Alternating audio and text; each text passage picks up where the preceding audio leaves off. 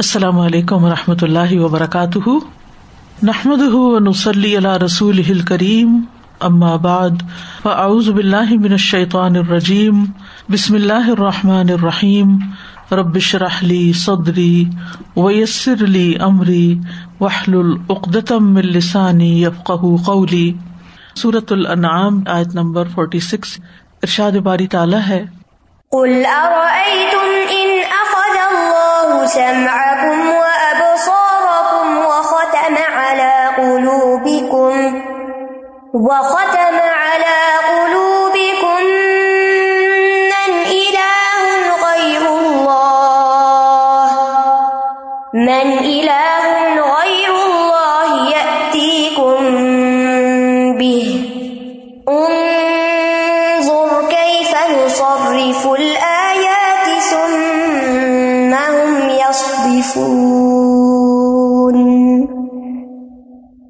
کہہ دیجیے کیا تم نے غور کیا کہ اگر اللہ تمہارے کان اور تمہاری آنکھیں لے جائے اور تمہارے دلوں پر مہر لگا دے، تو اللہ کے سوا کون معبود ہے جو انہیں تمہارے پاس واپس لائے گا؟ دیکھو، کس طرح ہم آیات کو پھیر پھیر کر لاتے ہیں، پھر بھی وہ اراض کرتے ہیں۔ ہم کل آپ کہہ دیجیے یعنی محمد صلی اللہ علیہ وسلم کہہ دیں۔ ارے تم کیا دیکھا تم نے؟ اس کا مانا ہوتا ہے کہ بتاؤ مجھے جو تم دیکھ رہے ہو، جو تم مشاہدہ کر رہے ہو، اس کی مجھے بھی خبر دو۔ ان اخذ اللہ سما اگر اللہ تمہاری سماعت لے جائے، تمہارے کان لے جائے، تم سے سننے کی قوت لے جائے اور تم کوئی بات سن نہ سکو، بہرے ہو جاؤ۔ وہ ابسار کم اور تمہاری آنکھیں لے جائے یعنی تم دیکھنے کے قابل نہ رہو۔ وہ ختم اللہ قلوب کم اور وہ تمہارے دلوں پہ مہر لگا دے، تم سوچنے سمجھنے کے قابل نہ رہو۔ تم من اللہ غیر اللہ اللہ کے سوا کیا کوئی اور معبود ایسا ہو سکتا ہے؟ اللہ کے سوا کیا کوئی اور ہستی ایسی ہو سکتی ہے؟ یا اتی کم بھی جو تمہارے پاس ان کو لے آئے۔ یعنی اللہ تعالیٰ اگر نہیں چاہتا کہ تم سن سکو، دیکھ سکو، یا اللہ تعالیٰ نے جو تمہیں نعمتیں دی ہیں، وہ واپس لے لے، تو کیا کوئی اور ہے جو انہیں تمہیں واپس دلا سکے؟ انظر کیف نصرف الآیات۔ دیکھیے، ہم کس طرح آیات کو پھیر پھیر کے لاتے ہیں، مختلف طریقے سے لوگوں کو بات سمجھاتے ہیں۔ تم مہم یستفون پھر بھی وہ اعراض برتتے ہیں، بات نہیں سمجھتے۔ تو بات یہ ہے کہ جو لوگ رسول اللہ صلی اللہ علیہ وسلم کی مخالفت کر رہے تھے اور اللہ کے ساتھ دوسروں کو معبود قرار دے رہے تھے، شرک کر رہے تھے اور ان ہستیوں کو اپنا حاجت روا اور مشکل کشا سمجھ رہے تھے، تو اللہ سبحان تعالیٰ نے اس طریقے سے بات سمجھائی ہے کہ اگر اللہ تعالیٰ تمہیں یہ نعمتیں نہ دے تو تمہارے یہ بت تمہیں یہ نعمتیں نہیں دلا سکتے۔ اگر اللہ لے لے تو یہ واپس نہیں دلا سکتے۔ اور وہ رب جس نے یہ ساری صلاحیتیں دی ہیں، وہ ان کو سلب کرنے، واپس لینے پر بھی پوری طرح قادر ہے۔ وہ جب چاہے واپس بھی لے سکتا ہے، بغیر کسی ریزن کے بھی لے سکتا ہے۔ کیونکہ اس نے دی ہے وہ جب چاہے لے لے۔ مالک تو وہ ہے۔ ہم اپنے جسم کے بھی خود مالک نہیں ہے اس کا مالک بھی اللہ ہی ہے۔ تو جو نعمتیں اس نے ہمیں دی ہیں، ان پر ہمیں اسی کا شکر ادا کرتے رہنا چاہیے۔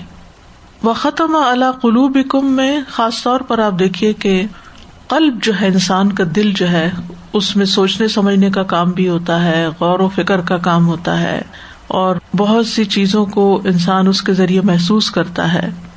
بظاہر انسان سمجھتا ہے کہ میں اپنے دل کا مالک ہوں، حالانکہ اگر دل کو کچھ ہو جائے تو انسان خود بے بس ہو جاتا ہے۔ یعنی دل پر انسان کی زندگی کا انحصار ہے۔ اور اگر دل کام نہ کرے، کام کرنا چھوڑ دے، اللہ کا حکم نہ ہو، تو تم دلوں کو ریوائو نہیں کر سکتے۔ فزیکلی بھی اور شعور کے لیول پر بھی۔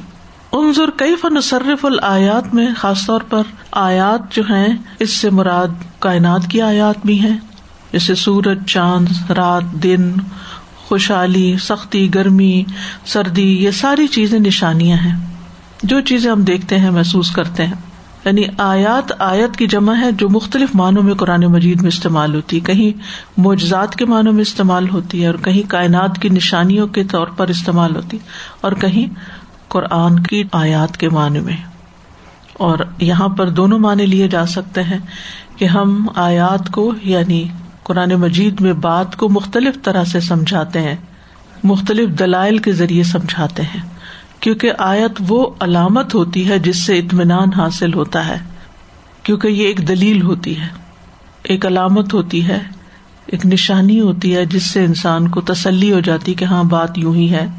لیکن بہت سے لوگ جن کے دل سخت ہو چکے ہوں، وہ آیات سے کوئی سبق نہیں سیکھتے۔ تم یس دفون صدف ان کا مطلب ہوتا ہے سخت اراض برتنا۔ صدف اصل میں پہاڑ کے کنارے، سیپی اور اونٹ کی ٹانگوں میں جو کجی ہوتی ہے ٹیڑھ پن ہوتا ہے، اس کے لیے استعمال ہوتا ہے۔ یہ ساری چیزیں سخت ہوتی ہیں۔ پہاڑ کے کنارے کے اندر بھی ایک سختی ہوتی ہے، سیپی بھی سخت ہوتی ہے۔ پھر اسی طرح اونٹ کی ہڈی بھی بہت سخت ہوتی ہے۔ تو اس سے پھر صدف کا لفظ جو ہے، یہ شدت اعراض کے لیے یعنی شدت سے منہ موڑنے کے معنوں میں استعمال ہوا۔ اور عام طور پر ان چیزوں کے اندر ایک کرو بھی ہوتا ہے، سختی کے ساتھ۔ تو اس لیے اس میں مائل ہونے کا معنی بھی آتا ہے۔ مائل ہونا اور صدف ان کا مطلب پھر جانا اراض کرنا اور لوگوں کو بھی روکنا۔ تو مطلب یہ ہے کہ یہ لوگ ساری نشانیاں بھی دیکھ لیتے ہیں، آیات بھی سن لیتے ہیں، لیکن کرتے اپنی مرضی ہے حق کو قبول نہیں کرتے۔ تو اس آیت سے ہمیں یہ پتا چلتا ہے کہ ہمارا جسم بھی ہماری اپنی ملکیت نہیں ہے کہ ہم اس کو اپنے کنٹرول میں کر سکیں اور اس پر اپنی مرضی کر سکیں۔ یہ اللہ کی امانت ہے، جب چاہے دے، جب چاہے لے لے۔ وہی زندگی دیتا ہے، وہی موت دیتا ہے۔ ہم خود بھی اپنے نہیں ہے ہمارے پاس جو کچھ ہے، وہ بھی ہمارے پاس وقتی طور پر ایک امانت ہے۔ اچھا ہماری اولاد ہے، وہ بھی جب اللہ چاہے دے، جب چاہے لے۔ ایک امانت ہے ہمارے پاس۔ مال جو ہے، وہ بھی۔ جو ہمارے آنکھ کان صلاحیتیں ہیں، یہ بھی اللہ کی دین ہے۔ ہم نے اس پر اللہ تعالی کو کچھ پے نہیں کیا تھا۔ نہ ہم نے خریدی آنکھیں اپنی، نہ کان، نہ دا نہ ان کے لیے کوئی محنت کی۔ یہ آٹومیٹیکلی ہمیں ایک نعمت دی گئی۔ اور اس کے دینے کا بھی کوئی مقصد تھا کہ ہم غور و فکر کریں، سوچیں۔ اللہ کو پہچانے اس کی نعمت کا اعتراف کرے لیکن عام طور پر لوگ ان سے صرف اپنے مطلب اور اپنے فائدے کی چیز سوچتے ہیں۔ اس سے اوپر بڑھ کر کے دینے والا ہم سے کیا چاہتا ہے یہ نہیں ہم سوچتے۔ تو اس لیے ہمیں یہ یاد رکھنا چاہیے کہ یہ سب کچھ اللہ کی امانت ہے، اللہ کی نشانیوں میں سے ہے۔ اور سننے کی قوت بھی حیران کن قوت ہے کہ کس طرح کانوں تک آواز جاتی ہے، اس کو ریسیو کرتے ہیں اور لہروں کی شکل میں آواز ٹریول کر کے آتی ہے اور پھر وہ کان کے پردے سے ٹکراتی ہے اور پھر اس کو میننگ ملتے ہیں۔ اور پھر انسان اس کے مطابق ریسپونڈ کرتا ہے۔ سبحان اللہ، ایک عجیب سلسلہ ہے جو اللہ نے کائم کر رکھا ہے۔ بظاہر دیکھنے میں کان بھی اسی خون گوشت ہڈی کے بنے ہوئے ہیں جیسے ہمارے ہاتھ بنے ہوئے لیکن ہاتھ کو یہ قوت نہیں ہے کہ کچھ سن سکے، مگر کان سنتے ہیں۔ اسی طرح آنکھیں ہیں، تو آنکھوں سے دیکھنے کا کام ہم لیتے ہیں۔ اور کس طریقے سے جو چیز ہم دیکھتے ہیں، اس کی فوٹو جو ہے وہ ہمارے اندر کے لینس پہ پڑتی ہے اور پھر وہ دماغ تک جاتی ہے اور پھر دماغ فیصلہ کرتا ہے کہ تم نے کیا چیز دیکھی، پھر اس کو میننگ ہم دیتے ہیں، پھر اس کے رنگ پہچانتے ہیں، اس کا سائز پہچانتے ہیں۔ تو کیا کچھ پروسیس سارا وقت ہمارے ساتھ ساتھ چل رہے ہوتے ہیں کہ ہم ریئلائز بھی نہیں کرتے اور ہمیں اس میں کوئی محنت بھی نہیں کرنی پڑتی؟ ہمیں ان کو آن آف بھی نہیں کرنا پڑتا۔ جب ہم صبح آنکھ کھولتے ہیں تو ساتھ ہی کان اور آنکھیں کام کرنا شروع ہو جاتی ہیں۔ تو ہمیں ان نعمتوں پر شکر بھی ادا کرنا چاہیے اور اگر ان نعمتوں کا کوئی نقصان ہو جائے تو اللہ کی طرف رجوع کرنا چاہیے اور اللہ سبحان و تعالی ہی سے دعا کرنی چاہیے تو اس کا یہ مطلب نہیں کہ ہم تکلیف ہو کان میں یا آنکھ میں تو ڈاکٹر کے پاس نہ جائیں، ضرور جائیں، آپ دوا بھی استعمال کریں، آپ علاج بھی کروائیں، لیکن یقین یہ رکھیں کہ شفا صرف اللہ کے ہاتھ میں، ڈاکٹر کے ہاتھ میں کچھ نہیں۔ اگر ڈاکٹرس کے ہاتھ میں کچھ ہوتا تو پھر دنیا میں کوئی شخص موت کا شکار نہ ہوتا۔ کیونکہ یہ اللہ کا فیصلہ ہوتا ہے، اللہ کا ڈسیزن ہوتا ہے، لہٰذا انسان پھر اس کے آگے سرینڈر کر دیتا ہے۔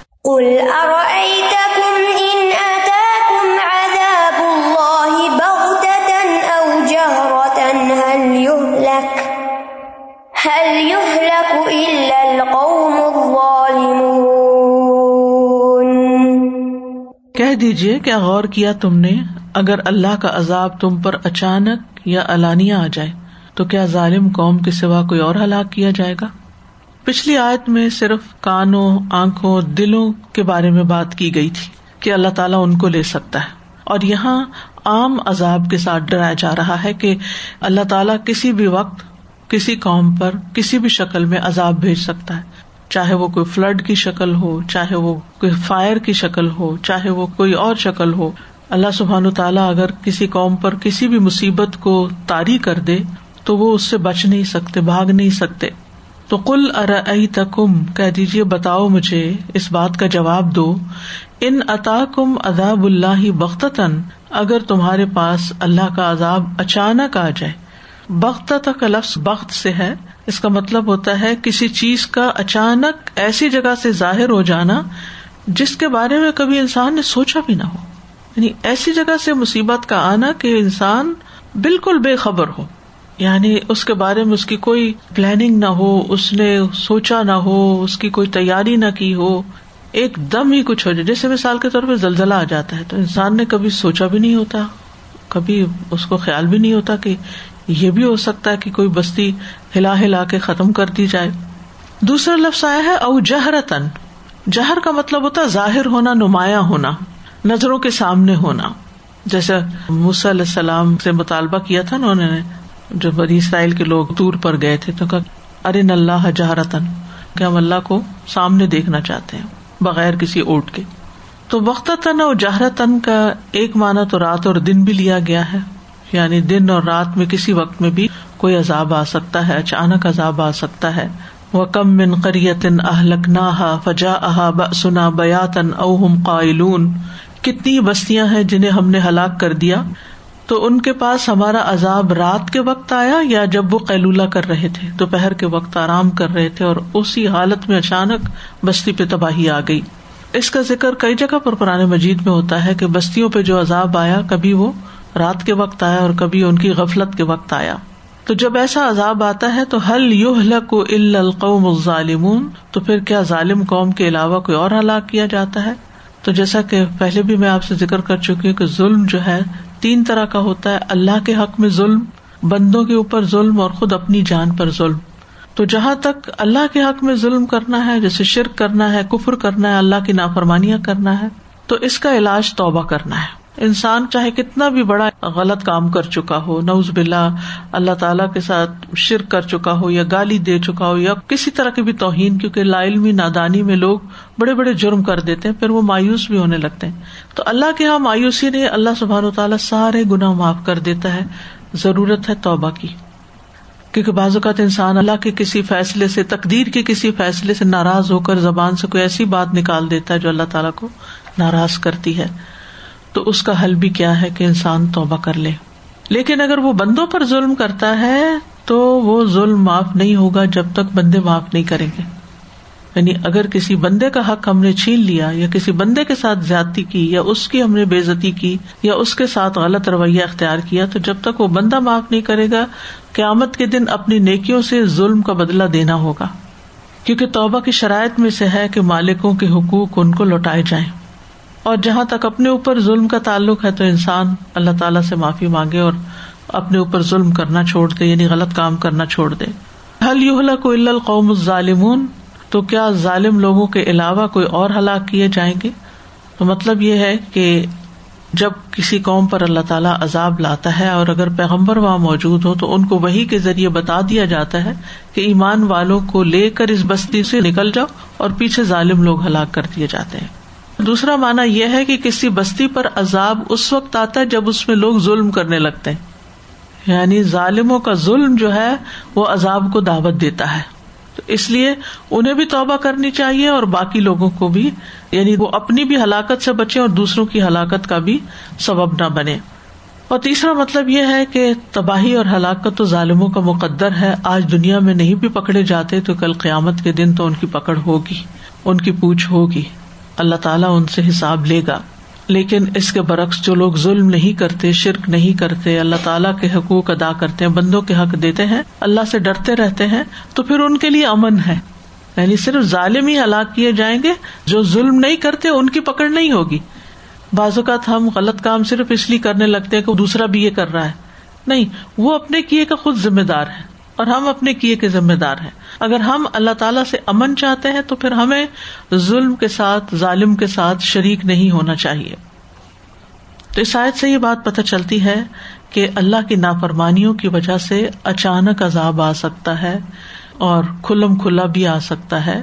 اور عذاب سے مراد صرف جسمانی سزا نہیں ہوتی، بلکہ کسی شخص کا دین سے دور ہو جانا، اس کا دل سخت ہو جانا، یہ بھی عذاب کی ایک قسم ہوتی۔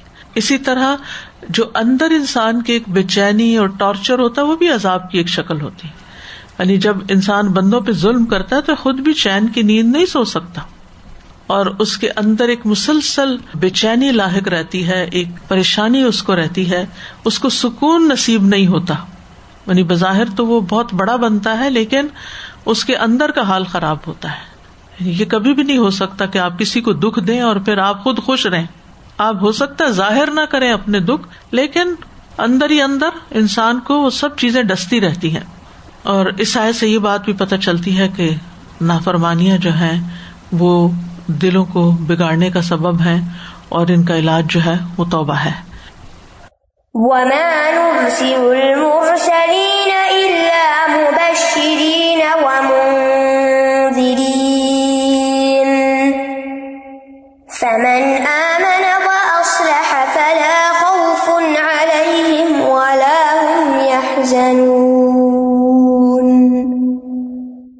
اور ہم رسولوں کو صرف خوشخبری دینے والے اور ڈرانے والے بنا کر بھیجتے ہیں۔ پھر جو کوئی ایمان لے آئے اور اصلاح کر لے، تو ان پر نہ کوئی خوف ہوگا اور نہ وہ غمگین ہوں گے۔ رسولوں کو بھیجے جانے کا اصل مقصد کیا ہے؟ کہ وہ اچھا کام کرنے والوں کو خوشخبری دے اور اگر کوئی غلط کام کرے تو اس کو خبردار بھی کرے ڈرائیں بھی کہ وہ غلط کام روک دے تاکہ لوگ دنیا میں بھی امن کی زندگی بسر کریں باہم اور آخرت بھی ان کی انجام بھی اچھا ہو۔ تو یہاں پر بات وما سے شروع کی گئی اور نہیں بھیجتے ہم۔ المرسلین رسولوں کو اللہ مگر اللہ جو ہے یہ حسر کا کلمہ ہے۔ مطلب یہ ہے کہ رسولوں کو بھیجے جانے کا اصل مقصد یہ ہے کہ لوگوں کو بشارت دیں اور انتظار کریں۔ بشارت ایسی چیز کی خبر ہوتی ہے جو انسان کو خوش کر دیتی ہے۔ اور انتظار ایسی چیز سے ڈرانا ہوتا ہے جو انسان کو غمگین کرتی ہے۔ تو سمپلی اتباع کرنے والوں کے لیے خوشخبری ہے جو پیغمبروں کی بات مان جائیں اور جو ان کی مخالفت کرے ان کے لیے پھر ڈراوا ہے انضار ہے۔ فمن آ منا و اسلحہ تو جو ایمان لے آئے اور اصلاح کر لے۔ یعنی جو امبیا کی باتوں پر یقین کر لے، ان کی باتیں مان لے۔ جن کاموں پر وہ خوشخبری دیتے ہیں، وہ کام کرنے لگ جائیں۔ اور جن غلط کاموں پر وہ ڈراتے ہیں ان سے ڈرنے لگ جائیں اور پھر اصلاح بھی کر لیں یعنی اپنے ایمان، اعمال اور نیت کی اصلاح کر لیں۔ اور اصلاح کی یا عمل کی درستگی کی دو خاص شرائط ہوتی ہیں۔ ایک یہ کہ وہ کام صرف اللہ کی خاطر ہو، اس میں اخلاص ہو، شرک اصغر بھی نہ ہو۔ اور دوسرا یہ کہ رسول اللہ صلی اللہ علیہ وسلم کے طریقے کے مطابق ہو۔ کیونکہ عبادات میں جو شخص رسول اللہ صلی اللہ علیہ وسلم کے طریقے کی پیروی نہیں کرتا، اس کی عبادت درست نہیں ہوتی۔ خواہ اس کے دل میں خوشبو ہو، رکت ہو، سب کچھ ہو، لیکن اگر طریقہ ہی غلط ہے نماز پڑھنے کا، تو نماز ادا نہیں ہوگی۔ تو اس لیے انسان کو سیکھنا چاہیے، اپنی نماز کو درست کرنا چاہیے۔ اپنی نیتوں کو بھی، اپنے باطن کو بھی درست کرنا چاہیے اور اپنے ظاہر کو بھی درست کرنا چاہیے۔ تو ایسے لوگوں کے لیے فلاح فن علیہم ولاحم یا زنون ان پر نہ کوئی خوف ہوگا اور نہ وہ غمگین ہوں گے۔ خوف مستقبل کا ہوتا ہے فیوچر کا ہوتا ہے، اور غم ماضی کے حالات پر ہوتا ہے۔ یعنی ایمان والوں کی جب موت آتی ہے، تو ان کو فرشتے آ کے خوشخبریاں دیتے ہیں۔ تو آئندہ مرنے سے پہلے انسان کو اپنے مرنے کا، مرنے کے بعد قبر کا اور اگلی زندگی کا خوف ہوتا ہے، وہ خوف نکل جاتا ہے۔ اور پھر مرتے وقت غم بھی ہوتا ہے، اولاد چھوڑ رہا ہوں، ماں باپ چھوڑ رہا ہوں، اپنی پراپرٹیز چھوڑ رہا ہوں، اپنے کام کو چھوڑ رہا ہوں، کتنی چیزیں انسان دنیا میں چھوڑ کے جاتا ہے تو اس کو غم لاحق ہوتا ہے۔ سب چیزوں کو چھوڑنے کا۔ اس کا ایک چھوٹا سا منی ایکسپیرئنس ہم کرتے ہیں۔ جب ایک علاقے میں ہم بہت دن تک رہتے ہیں، ایک نیبرہڈ میں پھر وہ سب چھوڑ کے یا کوئی گھر اپنا بنایا ہوتا ہے، اس کو چھوڑ کے آپ دوسرے سٹی میں، دوسرے نیبرہڈ میں منتقل ہوتے ہیں۔ تو آپ کے اندر ایک سیڈنس آتی ہے، آپ کی ایک اموشنل اٹیچمنٹ ہو جاتی ہے چیزوں کے ساتھ، لوگوں کے ساتھ، اپنی اسٹریٹس اور اپنی استعمال کی چیزوں کے ساتھ۔ تو جب بھی انسان کی ایسی کوئی شفٹنگ ہوتی ہے تو اس کے اندر ایک غم یا سیڈنس کی کیفیت آتی ہے۔ اسی طرح جب انسان دنیا چھوڑ رہا ہوتا ہے یعنی جب انسان کسی ایسی بیماری میں مبتلا ہو جاتا ہے جس سے اس کو ڈاکٹر جواب دے دیتے ہیں، تو اس کو اپنے چھوٹے بچوں کی جدائی کا غم آتا ہے، اس کو اپنے مال کے بارے میں غم آتا ہے، اس کو کئی غم آتے ہیں۔ لیکن جو ہی انسان مرنے کے بعد اچھا انجام دیکھتا ہے، وہ سب بھول جاتا ہے پیچھے کا۔ سب کچھ چھوڑ دیتا ہے۔ سارے مسائل ختم ہو جاتے ہیں۔ سارے غم ختم ہو جاتے ہیں۔ یہ بالکل ایسے ہی کہ جب کبھی زندگی میں آپ کو تکلیفیں مل رہی ہوں یعنی بعض لوگ ہوتے ہیں نا کہ وہ کسی ایک خاص مثلاً ورک پلیس پر ہے تو وہاں ان کی زندگی تنگ ہوئی بھی ہے۔ اتنے میں ایک نئی جاب اپرچونٹی آتی ہے وہ کہیں اور چلے جاتے ہیں۔ اور وہاں ان کو بہت مرضی کا سارا کام اور انوائرمنٹ ملتا ہے، تو وہ پچھلا غم بھول جاتے ہیں، وہ نئی زندگی کو انجوائے کرنے لگتے تو اسی طرح مرنے والے بھی نئی زندگی میں اگر امن ہو، راحت ہو، اس کے لیے تیاری کی ہو، اپنے فرائض پورے کیے ہوں، تو پھر اگلی زندگی میں بھی انسان کو دنیا چھوڑنے کا کوئی غم نہیں ہوتا۔ تو ایمان لانے والوں کے لیے دنیا اور آخرت میں خوشخبریاں ہیں اور خوف اور غم سے نجات کا وعدہ ہے۔ سورج یونس میں آتا ہے اللہ ان اولیا اللہ خوف علیہم ولاحم یا زنون سن لو، بے شک اللہ کے دوست ان پر نہ کوئی خوف ہے اور نہ وہ غمگین ہوں گے۔ کون ہے وہ دوست؟ اللہ دینا آمن و کانو یا تخون وہ جو ایمان لائے تھے اور تقوی اختیار کیا انہوں نے۔ اللہ سے ڈرتے تھے۔ لہم البشرا فی الحیات دنیا ان کے لیے دنیا کی زندگی میں بھی خوشخبری ہے۔ وہ فی الآخرت اور آخرت میں بھی۔ لا تبدیل علی کلمات اللہ۔ اللہ کے کلمات میں کوئی تبدیلی نہیں ہوتی۔ ظالی کا الفوز العظیم، یہ بہت بڑی کامیابی ہے۔ یعنی کسی انسان کی حقیقی سکسیس یہ ہے کہ وہ جب دنیا سے جائے تو اس کے لیے خوشخبریاں ہوں، فرشتے خوشخبری لے کر آئے ہوں۔ اللہ تخاف ولا تحسن نہ خوف کرو نہ غم کرو۔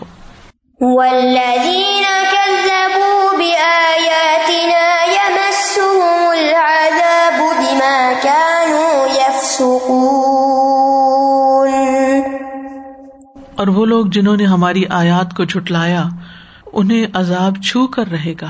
اس وجہ سے کہ وہ نافرمانی کرتے تھے۔ ایک طرف ایمان لا کر اصلاح کرنے والوں کا انجام بتایا، دوسری طرف انکار کر کے نافرمانیاں کرنے والوں کا انجام بتایا کہ جو اللہ تعالیٰ کی آیات یعنی قرآن کو چٹلاتے ہیں، معجزات کو چٹلاتے ہیں، نبی صلی اللہ علیہ وسلم کی سنتوں کو چٹلاتے ہیں، پھر عذاب ان کو پکڑے گا، پھر تو شامت آئے گی۔ مس کا مطلب ہوتا ہے چھونا۔ ہر اس تکلیف کے لیے اس کو بولا جاتا ہے جو انسان کو پہنچتی ہے۔ اور فس کا مطلب ہوتا ہے شریعت کے دائرے سے باہر نکل جانا۔ چھوٹے بڑے ہر طرح کے گناہ کے لیے فس کا لفظ بولا جاتا ہے۔ یعنی ہر قسم کے گناہ کے ارتقاب کے لیے فس کا لفظ استعمال ہوتا ہے۔ اور فاسق جو شریعت کے احکامات کو ماننے کے بعد اس کے بعض احکام کی پیروی کرے اور بعض کو چھوڑ دے، نافرمانی کرے۔ اللہ کی اطاعت کے دائرے سے باہر نکل جائے۔ تو پھر ایسے لوگوں کو سزا مل کر رہے گی جو اللہ کی اطاعت نہیں کرتے، اللہ کی فرما برداری نہیں کرتے۔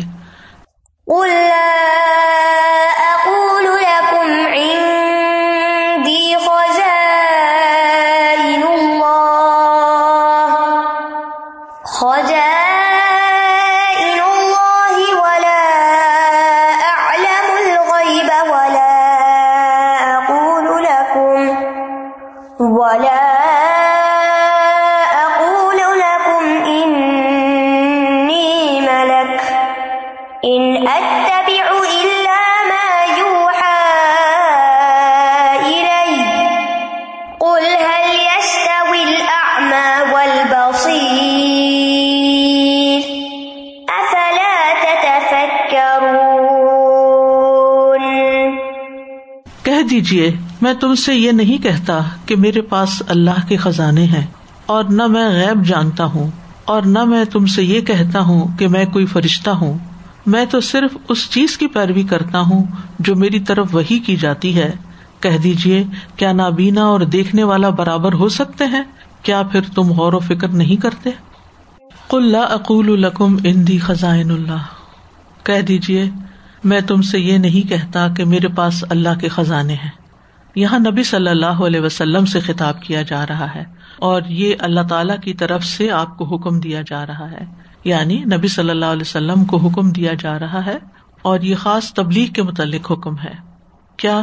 اللہ اکول القم کہہ دیجیے میں تم سے یہ نہیں کہتا۔ تم سے مراد یہاں مشرقین مکہ ہے جو نبی صلی اللہ علیہ وسلم کو جٹلاتے تھے۔ کیا اندی خزائن اللہ کہ میرے پاس اللہ کے خزانے ہیں؟ یعنی اللہ تعالیٰ نے مجھے نبی بنا کر بھیجا ہے، میں اس کا پیغام تمہیں سنانے آیا ہوں۔ اس کا یہ مطلب نہیں ہے کہ میں اللہ کے خزانوں کا مالک ہو گیا ہوں کہ جس کو چاہوں دوں اور جس سے چاہوں روک لوں۔ اللہ تعالیٰ نے اپنے اختیارات مجھے نہیں دے دیے اور خاص طور پر جو لوگ معجزات طلب کرتے تھے، ان کو جواب دیا جا رہا ہے کہ معجزے بھی اللہ کی مرضی سے ہی آتے ہیں۔ یعنی میں اپنی مرضی سے تمہیں معجزات نہیں دکھا سکتا۔ اور یہ بات ہم سب کو یاد رکھنی چاہیے کہ خزانوں کا مالک اللہ ہے۔ اسی سے دعا کرنی چاہیے اور اسی سے ہی ہر چیز مانگنی چاہیے، چھوٹی ہو یا بڑی ہو۔ صحت ہو یا جنت ہو یا رسک ہو۔ کیونکہ نبی صلی اللہ علیہ وسلم اللہ کے رسول ہیں، اللہ تعالیٰ کی صفات میں شریک نہیں ہے آپ صلی اللہ علیہ وسلم نے فرمایا، انا قاسم و اللہ یوتی میں تو بانٹنے والا ہوں، دینے والا تو صرف اللہ ہے۔ یعنی اللہ تعالیٰ کے دیے ہوئے میں سے جب میرے پاس کچھ آتا تو میں تم لوگوں کو تقسیم کر دیتا۔ اپنے پاس سے تو کچھ نہیں کرتا۔ ایک اور حدیث بخاری کے رسول اللہ صلی اللہ علیہ وسلم نے فرمایا، نہ میں تمہیں کوئی چیز دیتا ہوں اور نہ تم سے کسی چیز کو روکتا ہوں، میں تو صرف تقسیم کرنے والا ہوں۔ جہاں جہاں مجھے حکم ہوتا ہے، وہاں وہاں دے دیتا ہوں۔ اللہ کے حکم کے مطابق۔ ولا علم الغیب اور نہ میں یہ کلیم کرتا ہوں کہ میں غیب کا علم رکھتا ہوں۔ میں غیب نہیں جانتا۔ غیب ہر اس چیز کو کہتے ہیں جو پوشیدہ ہوتی، چھپی ہوئی ہوتی ہے۔ اور یہ دو طرح کا ہوتا ہے۔ ایک نسبتی غیب ہوتا ہے۔ نسبت مراد یہ ہے کہ جو کچھ لوگوں کی نظروں سے اجل ہوتا ہے، کچھ کو دکھائی دے رہا ہوتا ہے۔ مثلاً اس وقت میں آپ کو دیکھ سکتی ہوں، آپ مجھے دیکھ سکتے ہیں۔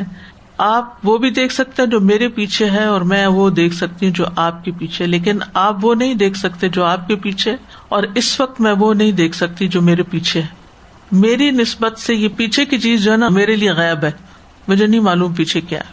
اور آپ کے لیے وہ جو آپ کے پیچھے آپ کو اس وقت نظر نہیں آ رہا۔ یا مثلاً اس وقت سڑک پر جو لوگ جا رہے ہیں وہ سڑک کو دیکھ رہے ہیں، لیکن ہمیں نہیں پتا کہ کون سا ٹرک گزر رہا ہے، کیا ہو رہا ہے باہر۔ ہمارے لیے وہ غائب ہے۔ اس کو غیب نسبتی کہتے ہیں۔ اور ایک ہوتا ہے مطلق غیب یا حقیقی غیب جو سب کی نظروں سے چھپا ہوا ہو۔ ٹھیک ہے؟ کسی کو بھی نظر نہ آئے۔ مثلاً، کوئی نہیں جانتا کہ ہمارے مستقبل میں کل کیا ہوگا۔ وما تدری نفسن ماضا تک سے وہ قدر کسی کو یہ نہیں پتا کل کیا کرے گا۔